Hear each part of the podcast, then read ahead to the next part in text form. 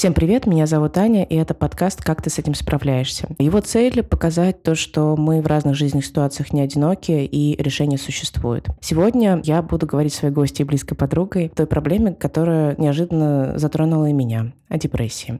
Давай сначала представим тебя. Давайте меня представим.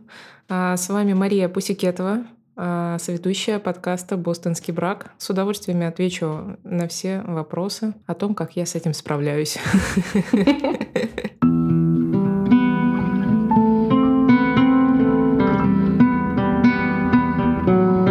почему мне эта тема самой важна а, про депрессию. Я где-то там раз э, в 7 лет сталкиваюсь э, с кризисом. И довольно тяжело это все переживается. Сейчас тоже довольно тяжело переживается, но при этом мне интересно это как-то поизучать, в себе, uh-huh. ну, пока через перил не полезла, а, вот, uh-huh. в общем, и встаю с кровати хотя бы через день, а, но я ничего не, не понимаю, не знаю, как другие люди чувствуют. Я отчасти, ну, знаю твою историю, ну, uh-huh. то есть мы с тобой в разные, э, ну, там, свою жизнь обсуждали в разных ситуациях, но вот как тебе комфортно, можешь рассказать свою историю? Боже, а с какого времени, с какого момента, момента начать, скажи? Ну, ну, я не знаю, как э, ты считаешь, где начало, вот какая для тебя точка, вот такая, вот отсюда началось, э, началось какое-то там состояние, которое, с которым ты сталкивалась и потом э, справлялась? А, состояние депрессии? Ну да. А, мне кажется, я с депрессией родилась, в принципе. Сначала, значит. Сначала, значит, с самого начала и начнем. Вообще, э, хотела сразу сказать, что я озвучиваю только свой опыт и могу судить только на, на основе собственного опыта. У меня есть э, некий э, диагноз генерализованное тревожное расстройство. Вот. И, в общем-то, это все. Диагноз такой довольно-таки легкий, это лечится, и мне, я считаю, что мне гораздо больше повезло, чем э, другим несчастным людям, у которых есть, например, биполярное расстройство, шизо шизоидное, шизоидного какого-нибудь типа, пограничное, НРЛ и всякое такое прочее, которое уже не поддается лечению полностью, а только корректировке. Вот, поэтому я буду говорить с позиции более-менее здорового человека. У меня было не очень э, счастливое детство, у меня была очень абьюзивная мать, и, в принципе, с состоянием подавленности я познакомилась где-то лет в семь, и потом оно уже нарастало. А как ты поняла? Ну, то есть вот до этого ты была веселым, жизнерадостным ребенком, а в 7 лет на тебя навалилось что-то? Ну, оно не навалилось, просто а, методы воспитания моей матери говорили о том, что с 7 лет детей можно наказывать физически. А.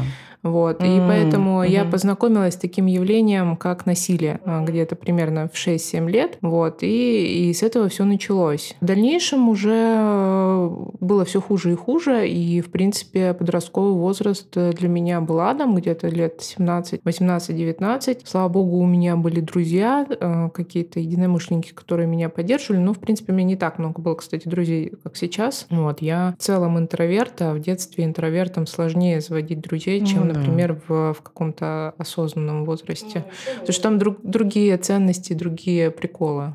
Не, ну еще, наверное, просто ну, в такой тяжелой среде, когда растешь, ты не очень умеешь доверять. Да, ну, да, как да, бы да, и да, заводить да, новые да, знакомства. Да, да. Потом я а, вышла замуж. Брак тоже оказался несчастливым. Там я уже завалилась в довольно глубокую и тяжелую депрессию, потому что а, не видела путей выхода из этого брака. У меня были там финансовые трудности, а я не могла сама себя содержать, поэтому оставалась в этом союзе какое-то угу. время. Вот. Потом я сменила сферу деятельности, и все стало э, получше. А, я начала зарабатывать э, настолько, насколько могла себе позволить э, жить самостоятельно, выбирать свой путь и иметь свое мнение. Это очень круто, кстати говоря. Потом, к сожалению, а, меня очень сильно предал э, любимый человек. Нет, не муж, а молодой человек вот, с которым я встречалась где-то в течение трех лет. И практически одновременно с этим умер отец. Вот. И, в общем, мне пришлось пройти два курса лечения антидепрессантами. Вот как раз ты только с этого момента начала что-то с этим делать, а до этого, ну, ты жила в таком состоянии. Нет, не совсем. А когда я разводилась э, с э, первым мужем, я вот как раз переезжала из Питера в Москву, и у меня тревожность настолько повысилась, потому что сложно было довольно-таки с этим справляться, несмотря на то, что мне было 30 лет. Я да. понимаю, как никто другой да, да, да. Мне было 30 лет, в принципе, но я была была очень э, достаточно тепличным человеком. Я не умела самостоятельно даже оплачивать услуги ЖКХ. Никогда не снимала там квартиру самостоятельно. Ну, как бы я всегда работала. Единственное мое преимущество было в том, что я всегда, с, начиная там с 23 лет, как только получила диплом о высшем образовании, я работала. Это мне, конечно, очень сильно помогло, но я, тем не менее, была очень тепличным таким человеком, который особо ну, с такими бытовыми сложностями, трудностями и опасностями особенно не сталкивался. Угу. Вот. И когда я вышла уже в свободный полет в Москве, конечно, мне это очень сильно как-то увеличило мою тревожность, потому что мне в один момент нужно было переехать, а, снять квартиру, купить квартиру, устроиться на новую работу, сделать ремонт в своей квартире, которую я купила. И поэтому по этой причине у меня начался очень сильный а, тремор в руках, а, нервный тик. Я пошла к неврологу. Невролог мне там выписал легкие антидепрессанты, очень мягкие, хорошие. Вот. И я на них... Э, мне стало легче буквально на третий день приема. Через неделю я вообще абсолютно стабилизировалась, и у меня вообще уже никаких проблем, в принципе, не было. Вот. И где-то я на них провела полтора года и вообще забыла, что такое депрессия. То есть вот на самом деле ты не то, что там очень долго искала путь, ты просто дошла до невролога, ну, с каким-то вот, ну, с... Да, я теле. не тот человек, который прикладывает подорожник, когда у меня отваливается рука. Не-не-не, я имею в виду, что да, там ты не ходила, не искала психиатра, не была долго в терапии, ты, ну, по сути, это был один прием невролога, который тебе Ну, прописал. это не совсем был э, прям один прием невролога. Было, конечно, несколько приемов. Я где-то месяц ходила. Она меня с первого приема посмотрела на меня, провела там осмотр, э, со мной поговорила, не стала ставить никакого диагноза, но сказала, что вам нужно садиться на антидепрессанты, потому что у меня кроме проблем, которые как бы в тело ушли, вот, вот эта вот тревожность, я уже начала срываться на коллег, начала кричать, и это уже угрожало, в принципе, моей социализации, моей работе, и я прекрасно понимала, что нужно что-то с собой делать, иначе, ну, как бы это ничем хорошим не кончится. Я просто окажусь на улице когда-нибудь со своим характером. Вот. Но это я понимала, что это не мой характер. в агрессию уходила еще, да? Да, да, да, я уже начала агрессивничать. А я понимала, что это не мой характер, что это просто какие-то там временные трудности, это просто какое-то расстройство во мне говорит. На самом деле я, ну, не такая. Я ходила к неврологу. Важно заметить, что я не занималась никогда э, терапией с психологом и психотерапевтом. А, то есть, ну, был у меня короткий период, я расскажу о нем, но, в принципе, я считаю, что в терапии я не была. Я в основном э, справлялась только с помощью фармы, а, с, саморефле... с помощью саморефлексии, и как-то я, в общем, не знаю, просто как бы наблюдала за собой, старалась э, сама с собой решать вопросы, проблемы, думала, ну, почему я это чувствую, то или другое, там, пыталась читать книжки, ну, не пыталась, а читала книги по поводу, там, депрессии, по поводу абьюзивных э, родителей, mm-hmm. а, там, есть, например, хорошая книжка «Нелюбимая дочь», а, «Бойся, я с тобой», очень помогает, интересно, смотрела на YouTube, ну, то есть я начала искать интересоваться, информацию. искать информацию, mm-hmm. и, в принципе, информации сейчас дофига если тебе это интересно, ты все что угодно можешь найти. И, а, то есть не обязательно ждать какого-то человека, который там разжует тебе какую-то инфу и даст клювики, а можно просто самостоятельно заниматься исследованием себя и интересной темы. Ну, я так считаю, это моя позиция.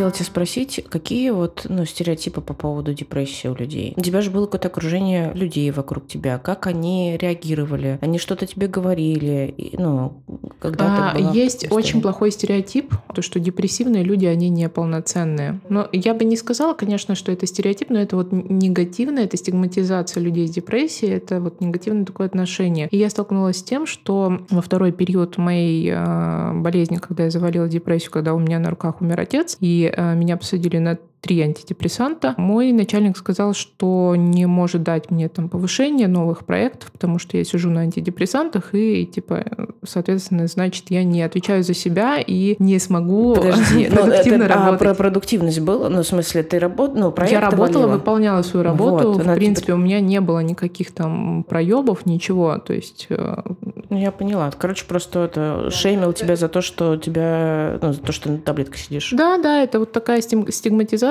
и поэтому я на будущее поняла, что на работе никто не должен знать, что у тебя есть какие-то проблемы. Ну да, ну либо у тебя какое-то такое сообщество, ну то, что я знаю, что у меня полкоманда на антидепрессантах сидела в разные моменты, но мы просто ну, там все психологи, социологи и понимали прекрасно, что это просто осознанный подход, типа это, как сказать, это ответственность за свое состояние у человека, да, да, да, а да. не то, что он там скидывает ответственность на других людей или он там не Да, устраивает какую-нибудь мясорубку на работе. Особенно, когда он какой-нибудь топ-менеджер, это вообще... Понятно, это такой самый опасный стереотип. Да, да. Но я предлагаю с ним не бороться, а быть немножечко хитрее и просто не давать знать людям о своих слабостях. Это, конечно, пагубная такая тоже вещь, потому что тоже побуждает людей замалчивать свои проблемы, но тут важно иметь э, собственный, наверное, какой-то круг э, людей, которые тебя поддержат и поймут. Но наружу лучше вот в России не вносить такие вещи. Слушай, а как э, твои друзья тебя как-то поддерживали? Ну, они, по крайней мере, были рядом.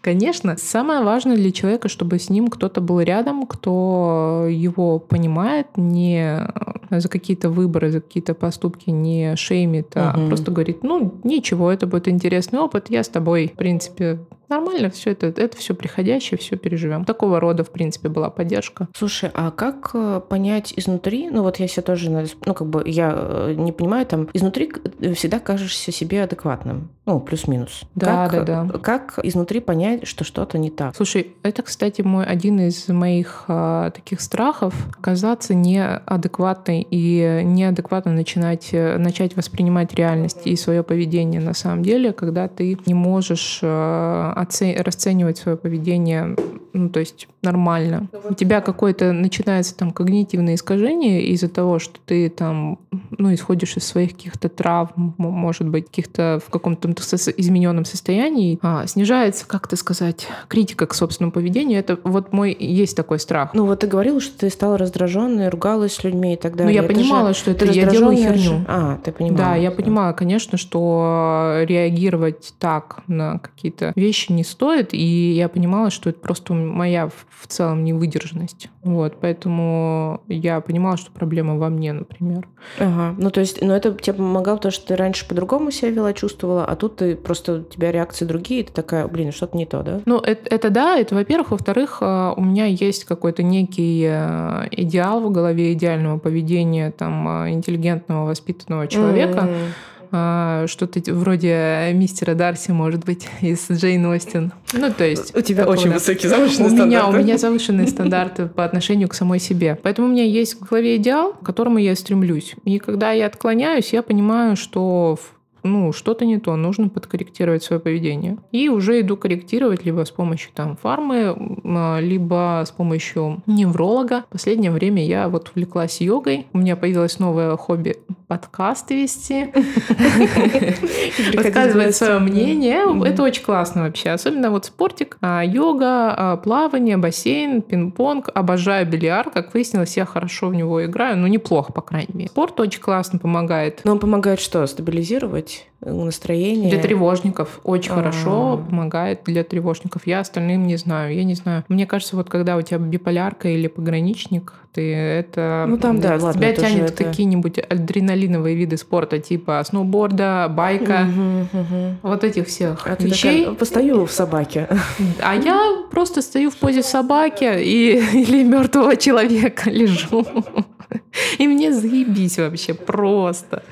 У нас, ну, как бы, я же говорю, я вот с позиции просто тревожника рассуждаю, поэтому мой опыт релевантен только для тревожников. Ты сказала, у тебя короткий был э, опыт психотерапии? Да, небольшой период э, психотерапии, когда мне было совсем и когда умер отец, э, меня в целом лечили не только там коктейлем из антидепрессантов, но еще у меня был краткий курс гипноза. Расскажи. Небольшого. Ну, то есть у меня была тетенька психотерапевт, ей было лет 70, и она меня вводила в гипноз, в такой транс. Я бы не сказала, что это прям гипноз, и ты не понимаешь, не отстреливаешь, что происходит, что тебе говорят. Вот. Но ты все понимаешь, но ты в таком вот в трансовом каком-то состоянии, когда у тебя полностью... Тело? Не, это? не заблокировано, конечно. Ты сама себя настолько расслабляешь, что твое тело, оно в принципе не, не двигается, оно в какой-то неге просто парит, и э, у тебя разум максимально раскрыт, и э, с помощью каких-то си- символизма какого-то, каких-то мыслеформ в тебя вот э, помогает тебе немножечко смотреть на себя со стороны, может быть, э, как-то справиться со своими там страхами, закрыть какой-то опыт, его как-то пережить. Это очень интересный гипноз, если ты можешь... Просто опять-таки это не, не всем помогает и не всем подходит гипноз. Есть такие не то что невнушаемые, а люди, которые не могут в принципе расслабиться. Они не в контакте со, со своим телом, им это не поможет. А когда у тебя получается, это очень классный опыт. Я прям тоже рекомендую. Ну, нужно просто идти к специалисту, который некоторое время какое-то хотя бы этим занимается. А, да, но ты говоришь, что немного побыла, ну, то есть ты просто сняла какое-то острое состояние и да, ушла. Да, да, ты да. не стала продолжать. Да, мне просто сняли острое состояние. Где-то полгода я на коктейле на этом просидела, у меня все стабилизировалось, и, в принципе, я уже больше не заваливалась в такие острые депрессии. Вот. И тут я, конечно, славу фарме наверное, сейчас. И тебе повезло, ну, как бы, знаешь, у меня многие знакомые, которые сидят на депрессантах, им не с первого раза помогает, или там какие-то побочки, которые сильно все перекрывают и сложно. Слушай, ну, у меня были небольшие побочки в виде там какого-нибудь дерматита, на лице. Вот, но это вообще несравнимо с тем результатом, который ты получаешь. Это же когда у тебя какое-то есть небольшое расстройство, даже небольшое, а это очень сильно сказывается на качестве уровня жизни и может завести в такие вещи, там, по суицидальных мыслей. Mm-hmm. Это вообще очень, ну, это очень опасно и страшно. И, знаешь, дерматит или там... А, дерматит, ну, я подумаю, да. Да, тут как бы это вся фигня на самом деле. А, я хочу сказать то, что очень важно не запускать свое состояние. Бывает, когда у тебя депрессия, ты просто ложишься, и считаешь, что тебе, в принципе, уже больше ничего не поможет. И тут важно не то, что взять себя руки, а просто хотя бы встать и дойти до специалиста и попытаться что- что-то с этим сделать, потому что, ну, очень много состояний обратимых, mm-hmm. которые поддаются какой-то корректировке, вот, и сам, много с чем можно что поделать. Вот. Но тут я, я не очень верю в разговорную терапию, честно. Mm, ну, просто да, я так понимаю, что да, у тебя больше опыт э, медикаментозный, и ты на нее да, да, да, да. А, и, ну, как бы саморефлексии, и я придерживаюсь там простых базовых правил, то есть там не пить, не употреблять. Угу. Ну, все, что расшатывать будет. Да. да. Угу. Вещества, там, заниматься спортом, гулять 10 тысяч шагов и э, стараться, ну, как бы поддерживать какой-то режим. Вот это вот важно. Я тоже для себя поняла, что важно, вот когда совсем там все разваливается, держать э, базовые вещи, типа кушать. Так, э, да. мы, мы себя кормим, мы себя там э, кладем спать по режиму и типа не перегружаем физически. Да, но э, тут проблема в том, что в таком состоянии очень сложно осознавать то, что для тебя будет хорошо, и не начинать себя разъебывать еще сильнее. Типа чувство вины, что ли, начинает начинаешь себя долбить э, работать 24 на 7? Это у кого как. Э, у кого-то это антисоциальное поведение, типа там как бы алкоголизм, наркомания, промискуитета и всякого такого. Тут э, типа важно все-таки перейти на сторону добра. Ну, я опять, я, я ханжа, да, у меня белое пальто, я ханжа и мерзкий человек. Нет, просто а, в краткой перспективе это может быть весело и классно, типа прикольно, но если мыслить стратегически, то это ни к чему хорошему не приводит никогда. Ну, то есть ты можешь там в каком-то таком состоянии побыть, поразъебываться, но ну, ты да, должен понимать, что там, через, через недельку тебе нужно просто уже как бы там возвращаться в, в какой-то в нормальный режим нормального человека. Главное не заваливаться в эту антисоциальную херню.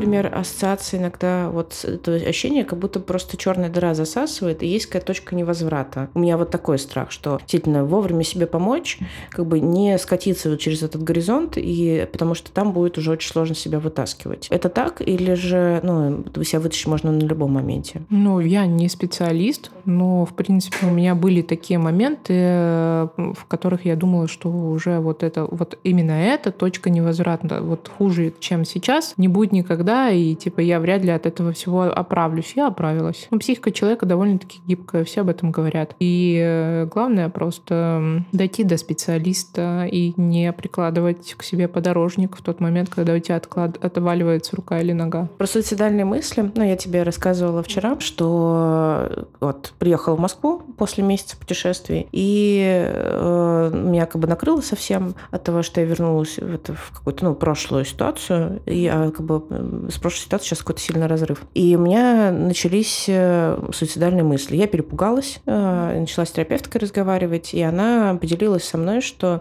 суицидальные мысли — это нормально. Я такая, охереть, конечно.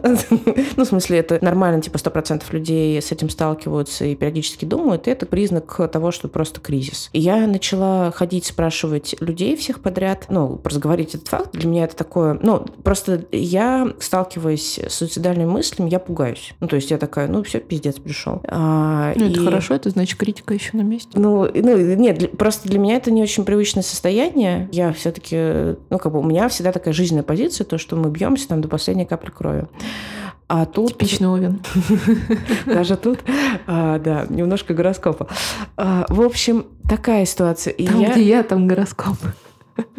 Короче, да, что хотел сказать, что я начала разговаривать с людьми, и действительно мне все возвращают, что да, были жизненные этапы, что там я думала о смерти, я думала о смерти, о суициде, да, было тяжело, и это действительно воспринималось как, ну, в голове, вот, ну, мысль пробегала как об освобождении. Вот, и мы с терапевткой поговорили, она сказала, что на самом деле есть три а, отдельные такие класса, и нужно разделять суицидальные мысли, они нормальные для 100%, а есть уже дальше суицидальные намерения и суицидальные действия. Вот действия. И вот тут как бы это уже проблема, это уже нужно решать. Суицидальные мысли, ну, как бы с ними можно находиться. И вообще, в принципе, про депрессивное состояние а, такое, а, ну, как бы я не хочу диагнозами, я, я не про диагноз, я просто скорее вот про какой-то класс а, состояний. Хотела сказать, что на самом деле в этом я вижу и возможности. Вот. Ты когда-нибудь думала в эту сторону? Или просто, ну, как бы это плохое состояние, ты от него избавлялась? Какие возможности в депрессии? Для себя я, например, увидела возможность это понимание других людей. Ты говоришь там стигматизация. Я скорее не любила общаться с людьми, которые, ну, как бы уходили в негатив, потому что, ну, я вот очень сильно на это реагировала каким-то таким раздражением, и вот это вот страх заразиться. Ну, в смысле заразиться, что, что проникнет в меня такой негативный, э, ну, как то образ мыслей. Я потом уже поняла, что это на самом деле с папонькой связано, с моим.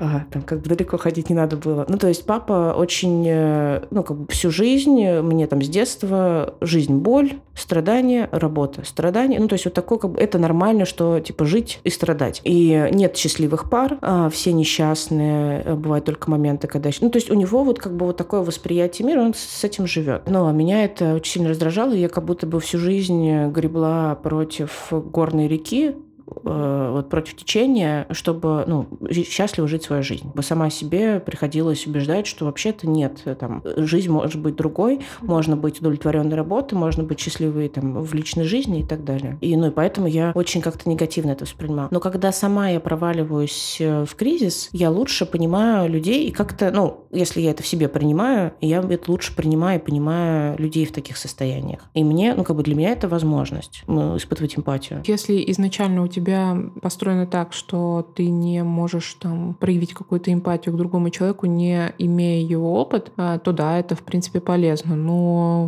ну, у меня не совсем так. Я, в принципе, эмпатию и к к людям в других которых которые вообще другие жизни, ну, да, может неизвестных мне там состояниях жизненных обстоятельствах, в принципе, могу проявить тоже и так. Вот, ну, у тебя просто видишь, что и через опыт нужно прям тебе прочувствовать на себе для того, чтобы понять другого человека. Не, ну, как бы пожалеть, посочувствовать можно, а вот именно как понять, вот и оказаться в, ну, как бы в шкуре другого человека, только так. Да, попробуй э, пройти да, путь в его клоунских ботинках.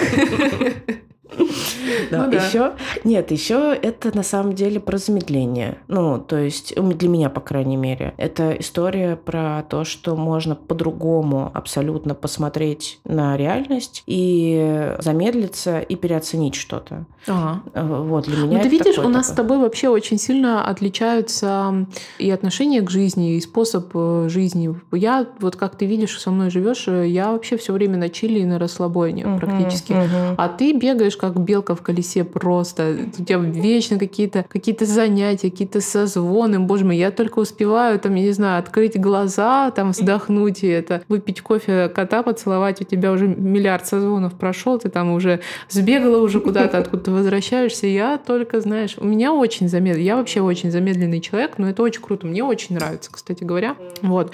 И в отношениях у меня, кстати говоря, никогда не было таких вот э, трудоголиков э, прям э, ярких. Я, в принципе, тоже выбираю себе людей достаточно замедленных, но и депрессивных, да. А, ты не видишь э, каких-то, ну, в общем, ты не видишь в этом возможностей для тебя? Ну, хотя, может быть, потому что нет контраста? У меня нет контраста просто. Я сама очень спокойный человек, замедленный на чили, и когда у меня депрессия, конечно, это очень сильно там делает меня несчастной, и для меня это невозможность, это просто состояние, от которого нужно, с которым нужно справиться, понять, откуда оно появилось, и э, соответствующие меры принять, и все. Ну, то есть я не драматизирую ситуацию уже, мне вот уже под 40 лет. Э, если там, когда ты подросток, ты, конечно, драматизируешь свое состояние, ты самый несчастный вообще на свете человек, никто тебе не поможет, никто тебе не поймет, там ты как рыба об лед, никто не придет, вот это вот все. Вот. А потом, когда ты взрослеешь, просто понимаешь, что это ну, такое психологическое состояние, оно вызвано там рядом факторов каких-то стрессовых, которые стрессовые именно для твоей психики. Ты просто как бы понимаешь, что ну вот эта вот проблема очередная, которую нужно решить. И она решается там с помощью фармакологии, с помощью каких-то определенных ритуалов, там режима дня и ну, каких-то действий, там типа там нужно пойти на физкультуру. Вот. Ты понимаешь, что в принципе, с твоим мозгом более-менее все в порядке. Проверяешь, там, чекаешь свою кровь на витамины. Тоже очень важно. Кстати говоря, люди с анемией очень похожи на людей с депрессией. Да, или там недостаток витамина D или еще что-то такое. Да-да-да. Mm. Вот, все это чекаешь, э, проверяешь, э, не драматизируешь, делаешь какой-то набор. Какое-то, да, прям вещей. такое утилитарное отношение к состоянию. Ну да, ну, просто на самом деле, не, я восхищаюсь, потому что, ну, мне кажется, ну, это мое восприятие, что люди все-таки разделяют, есть физические болезни, вот ты идешь к кардиологу, ты идешь там терапевту, не знаю, травматологу, а э, эти состояния, они как бы, ну, не воспринимаются вот так, то, что это проблема. Это драматизация. Я, я думаю, что или, или даже или это, наоборот, обесценивание. Это, это, это, знаешь, это вот мистическое вообще восприятие психологических проблем. Это очень мистическая какая-то тема, которая, куда ты уходишь, куда куда-то, блядь, в женские практики, я не знаю, еще куда-нибудь. Вот. А нет понимания, мне кажется, то, что менталка и физика очень сильно связаны, они друг на друга влияют. Вот и все. Это просто такой у нас очень довольно-таки сложный механизм э, человеческого тела, который все должно находиться в балансе. Просто нужно в какой-то момент система разбалансиру... разбалансируется, и ты должен просто, ну, как бы вернуть все это в какой-то баланс, в гармонию, и все. Да, меня, кстати, спасает часто мысль сейчас, что я такая, когда мне хуёво, ну, то есть прям я такая, это невыносимо, ну, психически невыносимо, ну, точки, ну, как бы это не постоянное состояние, а как точки. Я себя успокаиваю мыслью, а нет, это просто химия. Ну, как бы у тебя в голове вот как бы химический состав такой сейчас, ну, как бы, ну, очень грубо. А, и меня это успокаивает, что, ну, как бы это все на самом деле, ну, то есть я там рисую в сознании, что жизнь плоха, жизнь не меняется, реальность абсолютно, такая же. Да, реальность, абсолютно. она никак не поменялась, просто есть какой-то набор стрессовых факторов, которые влияют на химию мозга э, определенным образом, и все. Вот. И, в принципе, ну ты знаешь, насколько я романтический а, человек, который любит поболтать про гороскопы, про вот это вот все, но да, про магическое мышление, там, про какую-нибудь мистику. Я все это очень сильно люблю. Но Потому что у меня асцендент в Скорпионе. Вот. А, но а, когда дело касается уже таких серьезных вещей, конечно, у меня более утилитарный подход. Да, у меня включается советский ученый какой-нибудь. Э, хозяйственник. Да, хозяйственник. А, а, да, я про возможности. Разделяй властвуй. Начинается хозяйка. А, я еще, знаешь, про что подумала? Про преимущество, что в этом состоянии, когда я в этом состоянии, у людей есть возможность показать мне свою любовь и позаботиться обо мне. Ну, то есть, когда в сильном состоянии такой, на броневичок лезешь, э, что-то делаешь, очень ресурсный, активный, ну, как бы и не сильно, ну, не знаю, как у тебя, но ко мне не сильно как бы и поступаются. Ну, как бы зачем ей какая-то помощь, она сама совсем справится. Ну, или там в этом состоянии ты такой более злой, может быть, все такое. А в состоянии вот побитого котенка а, я ну, в этом большой какой-то потенциал, потому что... Нет, а нет, это не потенциал, это вторичная выгода ты сейчас ее озвучиваешь. Ну, расскажи. Это вторичная выгода быть жертвой. В принципе, ты вот сейчас говоришь, что угу. для тебя это потенциал, но на самом деле это просто позиция, слабая позиция жертвы, и жертвы всегда имеют вторичную выгоду. Это как раз-таки получение а, помощи, получение а, какого-то дополнительного внимания. Ну, в принципе, это как бы... Ну, кажется, и что? Ну, в смысле, это же интересно. Ну, то есть... А это как раз-таки, это как раз-таки искажение когнитивное сейчас происходит. А, у так, тебя. поясни. То, что ну, личность, э, в принципе, должна сама быть э, самодостаточной и скорее нацелена на то, чтобы э, давать и что-то созидать, чем угу. брать. Вот, ну, это моя позиция. Да, нет, я поняла твою позицию, поняла, что ты негативно окрашиваешь, как ты сказала, вторичную выгоду жертвы. А, я вообще позицию жертвы, в принципе, не уважаю. А почему, а почему это жертва? Ну, то есть это просто человек как бы, ну, другой, ну, в другой роли какой-то. Это не обязательно же в жертве. Я же не чувствую себя, например, жертвой. Или это тоже жертва? А что такое быть жертвой тогда?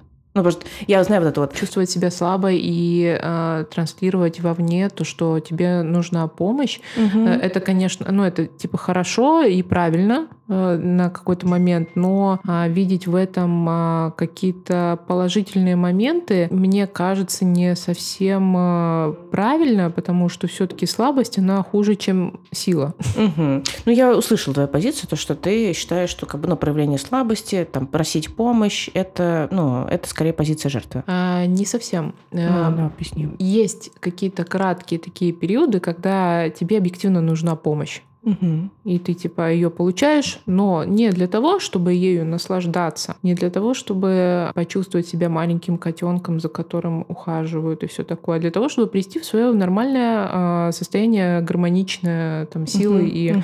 и спокойствия, как бы. Вот. То есть это ни в коем случае не для меня это ни в коем случае не такой способ получения каких-то там благ. Угу. Вот, да. Потому что очень легко свалиться в позицию жертвы. А, ну то есть ты считаешь, ну ты говоришь, что типа свалиться и остаться в этом состоянии. Да, да, да. А, понятно. Я расскажу просто, как я это вижу, что я такая, о, это, ну, я типа говорю, что как там типа сильный, с тобой так взаимодействует. Когда ты слабый, ну, там я а, в более слабой позиции, люди по-другому взаимодействуют, и у них как будто бы есть возможность, ну, показать по-другому, там, как они могут позаботиться, как они могут э, любить, ну, как бы, и насколько сильна их любовь и так далее далее. И я серьезно, ну, то есть для меня это как будто бы, знаешь, у меня с детства тоже такая, ну, может быть, у нас разные позиции. С детства у меня позиция была, что я интересна обществу, там, миру, людям близким, только как сильный ресурсный человек. И поэтому, с другой стороны, есть охеренный страх там, старости, немощности, даже не смерти, а вот именно старости, одиночества, немощности. То, что кто, ну, там, я буду обузой. И я там, я, наверное, с подросткового периода вот с этим запросом всегда заходила, если в психотерапию шла. А, очень жестко. А тут я смотрю и вижу, нет, а, это тоже нормальное состояние, тоже можно в нем пребывать бывать, и ну, не, люди не ломаются. Они тоже с тобой рядом находятся, и, и это даже расширяет диапазон э, взаимодействия. И, ну, как бы, и я, естественно, очень сильно благодарна за то, что люди там по-разному так раскрываются. И у меня вот как, бы, как будто бы, знаешь, я всю жизнь жила в каком-то, ну, своем представлении, и потом поняла, что это всего лишь одномерный вектор в многомерном пространстве возможных взаимодействий. Не знаю, насколько я еще сейчас это своими метафорами дала. Не, вообще очень все понятно, я понимаю. И я такая, о, и так можно, и так да, можно, да, и да. так можно. И моя ценность, она вообще-то внутри... И вообще, на самом деле, мне, мне, только, мне кажется, я еще даже до конца это и не осознала, эту мысль про то, что ценность вообще от рождения есть. И там я достойна любви э, просто потому, что я есть. Э, к сожалению, вот, ну, как бы в детстве у меня эту историю не привили. Есть люди, которые с рождения, там, не знаю, с воспитания в семье с этим живут, и это, ну, я просто смотрю, это совсем другие люди. А мне приходится этому как-то учиться, а этого, ну, вот у меня нету. Э, и сейчас вот, когда особенно вот в такое вот состояние критичное, и люди приходят на помощь, э, я осознаю, что да, я цена не только тем, что я там приношу деньги или там еще что-то делаю. Слушай, ну у меня очень, кстати говоря, практически личная позиция по этому поводу. Я тоже считаю, что ты а, людям скорее нужен, когда ты а, в каком-то ресурсе и угу. когда ну, ты в сильной понятно, позиции, да. но я не отношусь к этому негативно. Я не считаю, что типа вот я вам нужна только когда я сильная, а слабая я, я вам на ножках, да? А, а слабая я вам не нужна. А, и, и вот вы какие плохие. Я, кстати, очень м, практично к этому отношусь и понимаю, что и считаю, что это нормально, что всем людям тяжело жить, у каждого свои проблемы, абсолютно. И каждый там э, мечется в своем внутреннем мире между э, установками, которые дали ему родители. С загонами, да. С загонами, вот этими проблемами, э, экзистенциальными вопросами. Естественно, как бы, ну, у каждого свои проблемы. Я это очень понимаю. И э, не считаю, что э, если ты человеку интересен и, и нужен, когда у тебя есть какой-то ресурс или талант, или там какая-то особенность, что это плохо. Это неплохо, это нормально, абсолютно. И я не считаю, что там внешний мир мне что-то должен. Просто по факту того, что я родилась. Нет, у меня такая позиция. Не отношусь к этому как-то негативно. У меня нет такого негативного Ну отношения. да, ты принимаешь это... В общем, мудрая женщина, принимаешь эту жизнь такой, какая она есть. Я тебе это, это с первого это, дня это знакомства говорю. Это нормально, мне кажется, вполне. Мне тоже не нравятся люди, которые... А, а вот еще хотела насчет, э, сказать насчет возраста. То, что у тебя в разном возрасте абсолютно разные ресурсы. Вот и э, бояться там какого-то там глубокой там какой-то старости или там, там среднего возраста, то есть изменения этих не стоит, нужно принимать себя и понимать, что у тебя в разных возрастах э, есть свои другие ресурсы, то есть там, если ты когда ты еще молод, это у тебя красота, это у тебя какая-то спонтанность, энергия, когда ты уже в среднем возрасте, это у тебя опыт, это у тебя какая-то мудрость жизненная, житейская, это у тебя уже финансовые ресурсы. Вот. Когда ты э, переходишь э, там, со среднего возраста там, в какой-то уже ну, пожилой возраст, это уже у тебя другой ресурс. У тебя э, ресурс твоя семья, которая это все то, что ты успел построить в предыдущие периоды. Твоя семья, твои дети, твои внуки, позитивные какие-то вещи, которые ты инвестировал в других, которые тебе возвращаются. Ну вот, то есть все-таки ну, ты получаешь помощь от других людей. Ну, то есть ты, я понимаю, что ты не, говоришь не, не, про я инвестиции. Не про это, я не про это. Я про то, что ты каждый момент времени в ответ на свой ресурс в норме получаешь какую-то обратку положительную. Вот. И поэтому как бы э, бояться возраста и вот этого движения жизни не стоит, потому что в каждый период у тебя свои, собственно, ну, совершенно Нет, разные ресурсы. Ну, это да. нормально. Естественно, там в каком-то уже дряхлом возрасте это не красота и не спонтанность. Но не нужно а, считать, что это единственно правильный, единственно самый верный, классный, расхожий ресурс. Вот, потому что всегда все философы говорят о том, что красота — это все наносное и а, очень быстро приходящее. И там буквально буквально там после 30 уже красота не играет такой роли, а влияет, э, играет э, там внутреннее наполнение человека. Его дела, его мысли, его там какой-то стержень внутренний. И вот, наверное, знаешь, как из 15 лет я не могу представить, какой я буду в 35, ну, какой я там в 35 или какая я буду в 60 лет, потому что я не знаю, а какие там будут подключаться ресурсы. У меня этого еще нету. Условно. Как бы я в 15 лет не буду понимать э, ресурсы внуков. Тебе уже не 15. Ну нет, я имею в виду, что когда вот я там в подростковом возрасте возрасте сильно переживала, боялась старости. А, ну, там, ну, не 15, сколько там, 17-18 было лет, когда студент. Да не было такого понимания, в принципе, то, что в разных, в разном возрасте разные ресурсы. Э, просто ты думаешь, что ну, вот у меня... Виду, что у тебя, ты, ты, ты, просто у тебя сейчас такой опыт, конечно, ты, типа, там, в 15 лет у тебя такой опыт, э, то, что у тебя есть только красота какая-то, там, здоровье, спонтанность, энергия, да. типа, это больше у тебя ничего нет, ты ничего не пробовал, нигде не был, ничего не знаешь, с людьми особо не общался, только своего круга, типа. Короче, как собака вот с вокзала. Ну нет, не собака с вокзала, а щеночек еще маленький, который еще жизнь не пожил. Это нормально, все. Естественно, ты будешь бояться там неизвестности, у тебя нет какого-то опыта. У тебя нет опыта преодоления проблем, решения проблем, который, кстати говоря, является одним из самых краеугольных вещей в вопросе становления личности. Чем больше ты проблем имел в жизни, и чем больше проблем ты успешно достаточно для себя решил, тем больше уверенность в себе, и тем э, быстрее проводится вот этого self-development личности. Поэтому проблемы это как раз-таки неплохо. Вот. Главное... Мне нравится твое позитивное отношение к этому. Да типа, не позитивное, а просто Пиздец, это неплохо. Слушай, это я, я, кстати, вот никогда... Не, вот я стараюсь в последнее время не рассуждать в рамках позитивно-негативно. А просто я какой-то центрист уже, видимо, с возрастом. Я просто как бы, ну, практично а, подхожу, наверное, к вещам, то, что, типа, ну вот проблема, она не плохая, не хорошая, ее нужно решить. Она просто пришла, и все ниоткуда. От тебя никак не зависит. От тебя зависит то, как ты отреагируешь и что ты сделаешь.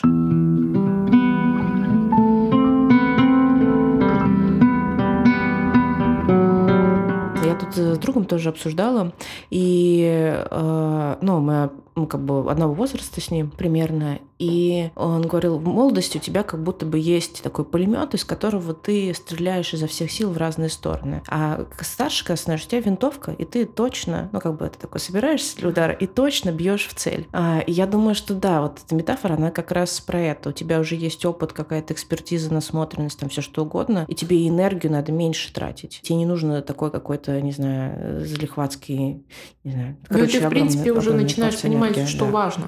Ну вот да, не тратишь это все зря, да. не сливаешь. Давай я тебе завершающий свой вопрос задам, э, регулярную рубрику. Э, скажи, пожалуйста, какие там книги, фильмы или, может быть, люди э, сформировали твое мировоззрение? Ну, начнем с людей. Естественно, мое мировоззрение а, сформировали на какой-то период времени мои родители. В негативном ключе это мать, а в позитивном ключе отец. Ты прям так жестко разделяешь. Ну, то есть я, например, ты, ты знаешь мою историю семьи, что, ну, как бы неоднозначное отношение э, с родителями, но я как бы я понимаю, что и один мне давал плюсы и минусы, и другой давал плюсы и минусы, а ты вот прям четко разделяешь. Да, у меня типа... четко, у меня почему-то вот ангел и дьявол, mm. ангел и демон получился так. Вот, в дальнейшем, э, в принципе, я всегда очень много читала, всегда очень, и вообще я большой фанат потребления контента, мне кажется. Ой, я подтвержу, я просто смотрю на твои полки с книгами, всегда любопытно, ну, в смысле, я просто уже там все посмотрела пока, а, ну, потому что я интересно. в этой комнате, да, я в этой комнате живу, а, я изучаю книжки, полка так думаю, ой, это бы я прочла. Ой, это как интересно, прочла бы. В общем, там, да. И я хотела даже тебя спросить, а ты все прочла, что там стоит, да? Не, далеко не все, конечно. У меня там на очереди не, далеко не все, потому что последнее время, конечно, сложнее фокусироваться да. последние mm-hmm. несколько лет. Mm-hmm. Сложнее фокусироваться. У меня вот около кровати лежит а, еще три книги, я их пытаюсь как-то... Это... Просто я то же самое, да. У меня там пол библиотеки, это просто купленные книги. Да-да-да. Но, по крайней мере, они показывают круг моих интересов. Перед гостями не стыдно. Я бы не сказала, что э, есть какая-то определенная книга, но я очень люблю литературу 18-19 а, века. А авторы какие-нибудь? Ну, просто для примера. Кнут Гамсун «Голод» очень хорошая книжка. Например, я ее всем советую. Потом Мое guilty pleasure это Джейн Остин. Я очень люблю. Ну, это такой дамский все-таки, конечно, автор считается. Ну, не знаю, мне кажется, она тонко передавала настроение того времени, видение, взгляды, Она меня очень ценности. успокаивает. Мне очень приятно. И вот да, у нее атмосфера такой э, доброты какой-то. Да-да-да, она очень добрая, очень успокаивает. Приятно с ней находиться в диалоге. Прям из таких разъемных книжек. Ну, может быть, «Бунт на продажу» есть хорошая книга такая. Когда у меня был период увлечения субкультурами. Вот, э, я же и готка, и и панк. И... А бунт, я просто не слышал даже, что это? Она про то, что, в принципе, любой бунт — это э, тот же самый, как бы, сказать. Любые бунтари, они те же самые нормисы, просто э, на другой полярности находятся, они точно так же финансируются, точно так же в этой системе находятся, порочной, капиталистической. И это просто как бы помогло мне понять то, что не стоит себя относить к какой-то конкретной субкультуре, а просто нужно заниматься э, собой и ага, все. Ага. И быть разносторонне развитым человеком нужно интересоваться музыкой, кинематографом, книгами, какими-то угу. идеями, мыслями, Опять философией. Же, как бы, эту романтизацию для тебя да. убрала этого. Да, да, да, да, да. Очень помогает убрать романтизацию со всякого рода субкультур. Я не говорю, что это плохо, субкультура это хорошо, вот, но э, лучше, конечно, уходить в индивидуализм. Ну, это на мой взгляд. Вот, хорошо еще почитать всяких философов, типа Шопенгаура, например. Ну, Ницше это для подростков, ну, все понятно. Да, да, да, да, максимализм. Ну, просто можно ознакомиться, посмеяться и закрыть. Ирвин Ялом, хороший автор. Очень хороший, когда Ницше плакал, рекомендую. Там как раз-таки книга про групповую терапию, которая тебе так нравится. Там э, психотерапевт узнает, что он болен раком, и он собирает свою последнюю группу. О. И там, конечно, выясняется всякое. Потом Адлер, мне очень нравится. Фром, Эрих Фром. Ну, да. ну, он, он, он замыленный. Ну, в смысле, я имею в виду, Нет, я бы не сказала, что он замыленный. А, его, конечно, сейчас а, почему-то подняли и начинают как бы эм, делать попсовым, но... Ну вот да, вот попсовый, как бы, знаешь, что там бросает какой-то коннотации этих э, цитат из ВКонтакте. Хотя я Фрома обожаю. Фром, ну, как бы он тоже очень сильно повлиял на мое восприятие. У него очень хорошие две книги, которые повлияли на меня. Это «Искусство любить» и э, книжка Бегство от свободы? Нет. Э, Природа человеческой деструктивности. А, очень хорошая книга, ее всем рекомендую, прямо в обязательном порядке, для того, чтобы понимать многие вещи про агрессию, про несвободу, а, про рамки мышления. Это очень полезно. Вот я как раз-таки из нехудожественных вот э, хотел бы отметить, особенно ее. Вот. Искусство любить, ну это...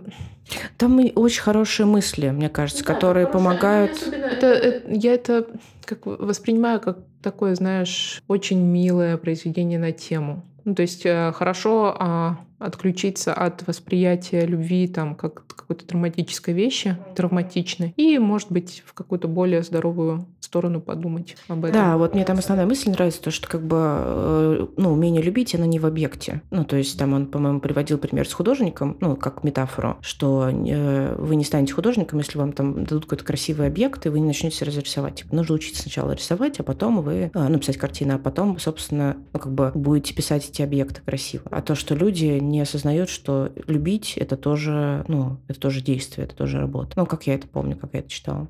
Окей, хорошо. Да, в принципе, и, и, и все. И какие-то, может быть, там а, психотерапевтические книжки по поводу там а, ваших точечных проблем можно полистать. Вот.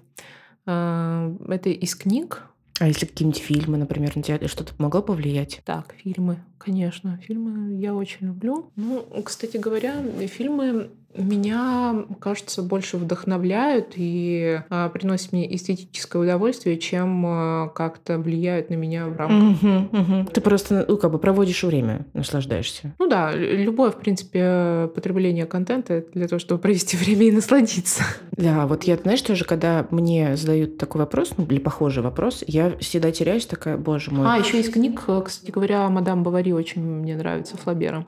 А, там как раз-таки показываются все проблемы в целом а, людей в несчастливых браках и к чему как. Ой, боль. Как вообще и, и чё. Всех очень жалко, очень-очень жалко, прям ужасно. Это очень глубокое произведение. Флабера я еще, кстати говоря, а, люблю Бальзака по тому же принципу, потому что он лучше всех, кажется, понимал человеческую природу, и у него есть очень хорошая книжка «Утраченные иллюзии». Вот, э, тоже рекомендую. Но это в рамках его там серии «Человеческая комедия», одна из книг, которая входит туда. Ну, «Утраченные иллюзии» очень хорошее. Кино, которое бы на меня повлияло, я очень люблю а, разговорные фильмы, которых а, минимум а, какого-то действия, экшена, но максимум каких-то глубоких разговоров, которые позволяют раскрывать личность и позволяют как бы вот эту вот э, драматургию довольно сложную показывать взаимоотношений между людьми. Например, мне очень нравится «Резня» Полански с Кейт Уинслет. Потом есть еще несколько фильмов. Есть «Идеальные незнакомцы». А, это итальянский фильм, я не помню режиссера, к сожалению. А, там собирается группа друзей в одной комнате, и они а, в шутку решают э, читать каждый смс, который приходит им в телефон. О, боже, потрясающе, да. И как, как, как там же, по-моему, в конце как бы переигралось, как будто бы этой игры не было. Ну, то есть там как бы показали вот два пути, как все изменилось после этого, и намек на то, что это просто была такая фантазия. Ну, просто там очень грациозно все было показано, мне понравилось. Ну да, там просто показали, что как будто бы ничего и не было. Все, все пришло к... Ну, это такой интересный театральный, кстати говоря, прием, а когда актеры, они стряхивают с себя личины, и они просто как бы типа при... возвращаются в какую-то в реальность. Очень ну, прикольно, интересно, да. Ну, то есть э, нас не оставили в этой драме. Да, ой, это просто ну, Потому что там, конечно, был разъеб. Я такие вот вещи люблю. И, конечно, я люблю голливудскую классику 90-х. Есть очень хороший фильм «Роковое влечение» с Глен Клоуз. Она вообще абсолютно великолепная актриса, и стоит посмотреть этот фильм. И он показывает как раз все, что нужно знать о мужчинах, в принципе. И рассказывает, как вообще женщине патриархате живется. Вот, ну это прям Блин, хорошее. Ну, да, прям э, у тебя целая библиотека фильмов очень классных в голове. Я вот так вот вспомнить сразу мне сложно. Прям вытащила. Ну, роковое, роковое влечение очень классное, конечно, да. Вот. Ну, я, в общем, фанатка таких э, фильмов, которые ближе к психологизму и такие сложные. Я очень люблю, кстати, Вуди Аллена, ну, довольно-таки старые его фильмы. старые до 2000-го. Вот, там классный был фильм у него «Манхэттен», мне очень нравится. Ну, наверное, больше всего мне нравится «Манхэттен», кстати говоря, он такой самый глубокий, и а, там я увидела людей, которые вообще не свойственны были а, ну, как сказать, я там увидела людей, которые очень сильно отличались от людей в моей среде, например. А, то есть, то есть они были такие философы, они были такие интеллектуалы. Они были такие умные, интересные личности и вели такие, ну, там, нетривиальные разговоры, и были такие утонченные, такие там красивые. Ну, то есть это вот для меня это вот как раз то, к чему стоит стремиться, и это интересно очень. Еще очень классно, слушай, ты открыла, конечно, блин. Да, еще очень классный фильм, я очень люблю. Филини э, Дольче Вита. Сладкая жизнь. Господи, как же красиво. Как, как я это люблю. Как вот этот вот... У меня там Слушай, самый ну для любимый... тебя тогда фильмы, да, это же не про, ты говоришь про развлечение, это же и про то, что ты видишь другую реальность. Да. И как можно, и ты можешь это взять себе. Да. Ну, ты, да, я тебя перебила, прости. А, очень классный там этот эпизод с купанием в фонтане, конечно, насколько все это красиво и замечательно было. Ну, это прям, это эстетика, это, это скорее воспитывает э, там эстетические какие-то ценности, да, угу. восприятия. А, еще есть э, Сарантино. О, боже, да, я У люблю него всё. есть э, фильм про Рим «Великая красота». Вот очень классный фильм. И, в принципе, он как раз-таки про индивидуализм и про проявление себя, и про, скорее, нужно быть сепарированным от общества, в принципе, и от других людей, и э, стараться быть личностью. Вот, ну, многие люди к этому приходят уже в более преклонном возрасте, что составляет как раз-таки а, один из их ресурсов послед... последствий. Вот. Ну, да, вот такие вот фильмы.